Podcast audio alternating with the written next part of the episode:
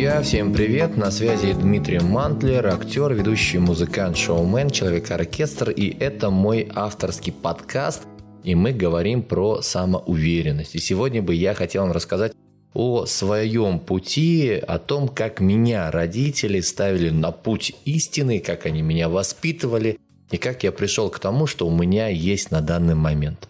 Вообще могу сразу сказать, что в нашей семье царила демократия. Вот ты захотел то-то, то-то сделал, вот, пожалуйста, получи. Захотел вот это сделать, ну, пожалуйста, получи. Я родился в семье простых людей. Мама у меня музыкальный работник, папа у меня военный. И надо сказать, что папа просто не вмешивался в мою жизнь. А мама, она на протяжении всей своей жизни, она меня сопровождала. Я до сих пор помню, как она меня в детском саду поставила на роль Бима, клоуна Бима, и был еще такой Бом, тоже вот э, мой там, не знаю, друг из детского сада. И вот мы играли в клоунов Бим и Бом. Потом уже года в четыре мама выучила со мной военную песню и отправила в военный гарнизон. И я помню, что я пел песню про капитана, какая-то такая военная песня. Где-то человек пятьсот-восемьсот военных после исполнения моей песни поднялись, там поаплодировали. Ну, то есть как-то всегда я был на сцене, мама меня туда тянула, папа не сопротивлялся. С папой, кстати, тоже очень интересная была история. Меня в школе били, ну, то есть как это называется сейчас, я не помню. Не помню, как это слово сейчас называется, когда кого-нибудь над кем-нибудь издеваются в школе. Так вот, надо мной издевались, потому что я был такой, знаешь, белая ворона. Меня реально там буцкали, что-то такое издевались, и как-то я пришел с очередным тумаком, и отец говорит: так, сын, что-то мне не нравится, что тебя там лупят, давай-ка мы, знаешь, что с тобой сделаем? Я тебе даю три рубля, и если ты сдашь, дашь сдачу тому, кто тебя обижает, я тебе прям реально их выплачиваю. На следующий день прихожу из школы, говорю: батя, давай три рубля. Он говорит: что дал? Я говорю: вообще. И с тех пор меня никто не трогал. То есть я такой был уважаемый человек. Также батяня меня таскал на охоту, на рыбалку. Я был как-то все время, ну так, при мужских делах. То есть ездил в люльке от мотоцикла, от мотоцикла «Урал».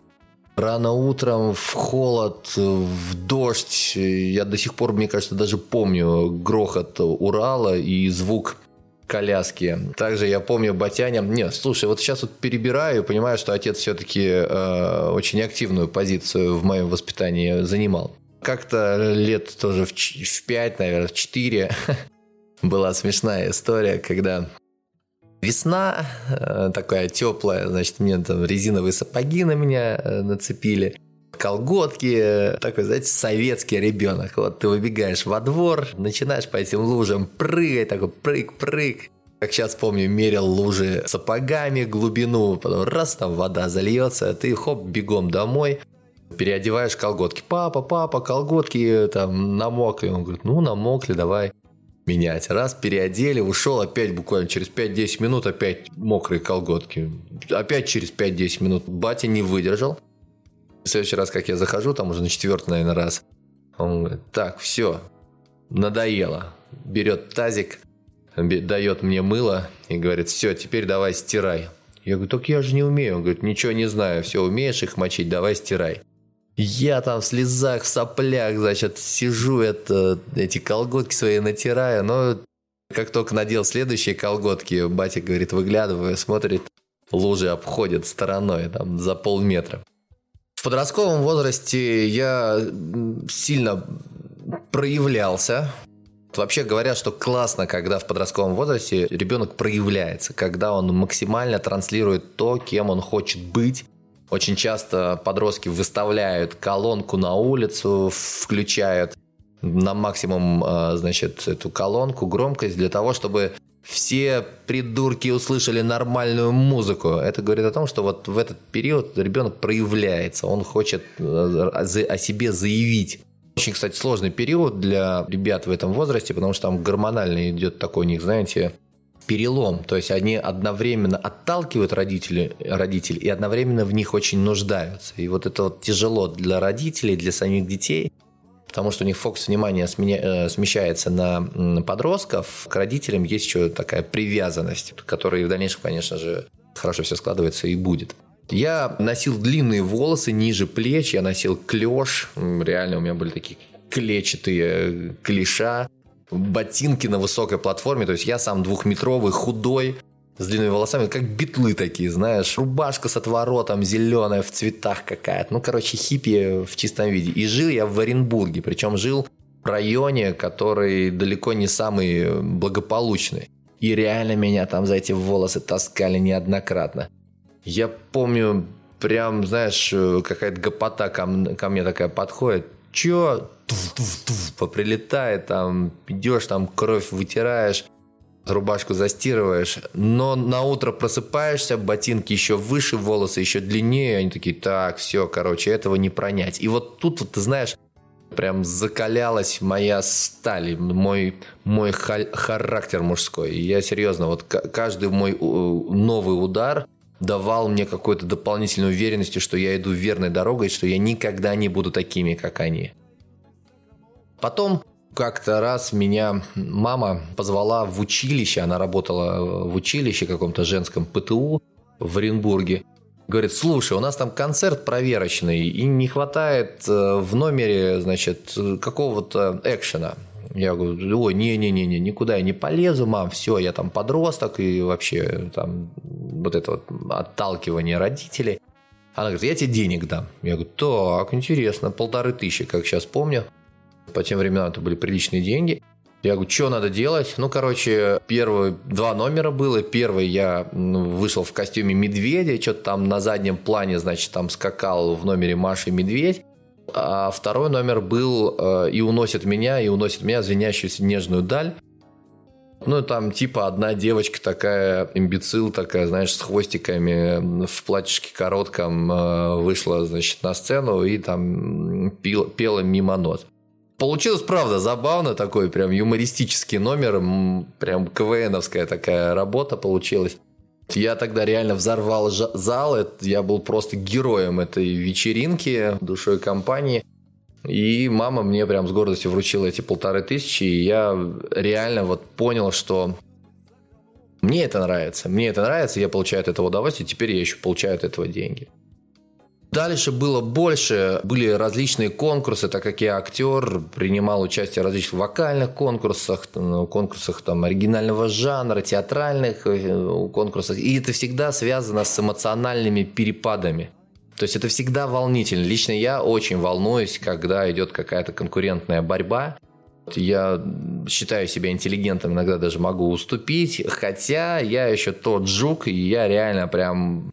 крепко цепляюсь зубами за победу, и у меня много кубков, наград, и гран-при, и первые места. Ну, вот такой вот, знаешь, путь я сам проходил, до сих пор вспоминаю, я принимал участие в конкурсе, который назывался «Ялта-Москва-Транзит», и я реально на финале запорол номер, прям очень плохо его показал, и меня не взяли на, гал... на гала-концерт. Сейчас, подожди. И меня не взяли на гала-концерт, и я помню, я так расстроился, то есть у меня был прям, знаешь, ну, просто вот, ну, расстройство. Я помню, я стою и прям плачу в фойе, ко мне подходят, типа, что такое, что происходит? Я говорю, так, дружище, не трогай меня, меня не взяли в гала-концерт. И каково же было мое удивление, что буквально через два-три года я среди... не просто участников этого конкурса, а среди членов жюри уже выступал, потому что они запомнили мой номер, они поняли, что я там сильно переживал, позвали меня. Я снимался в телевизионных проектах, юмористических телевизионных проектах. И если ты наберешь, я не знаю, там, «Смех с доставкой на дом», то ты можешь увидеть там, допустим, мои выступления. «Смеяться разрешается», «Юмор, юмор, юмор». Ну, то есть реально юмористические программы, даже «Петросян шоу», не удивляйся. То есть реально меня можно найти в, в этих юмористических программах. Но, как я говорю, это был мой такой розовый период. Сейчас я совершенно про другое, про психологию, про общение, про жизненный путь, про смыслы и про уверенность в самом себе. Короче, что я хочу сказать в завершении вот этого подкаста. Это твой путь. И даже то, что ты сейчас слушаешь этот подкаст, ты шел к этому моменту. Все твои действия вели к тому моменту, что ты сейчас здесь оказался. И то, какое ты решение примешь здесь и сейчас, оно повлияет на твои последующие действия в будущем. Да, понимаешь, о чем я говорю? Скорее всего, если ты слушаешь этот подкаст, ты человек осмысленный. Ты человек, который размышляет о жизни, ты хочешь сделать себя лучше, мир, возможно, лучше, да? Я, по крайней мере, стараюсь общаться только с такими. Прими решение, дружище, что ты реально уверенный в себе человек, и это твой путь, и ты готов его пройти с высоко поднятой головой.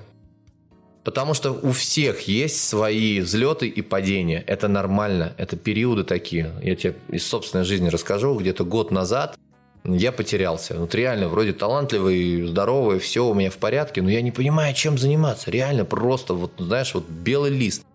Звоню другу, говорю, слушай, так и так, я просто не знаю, чем заниматься. Он говорит, ну, период такой, потерпи чуть-чуть, скоро он пройдет. И реально... Вот привет подкасты, привет психология общения, привет общение, привет люди, путешествия, и жизнь снова заиграла яркими красками. Все, спасибо, ставь лайки, отправляй это видео, точнее аудио своим друзьям. Буду рад твоим комментариям, подписывайся на мои социальные сети, задавай вопросы, получай ответы. Все позитивно, продуктивно. Пока-пока.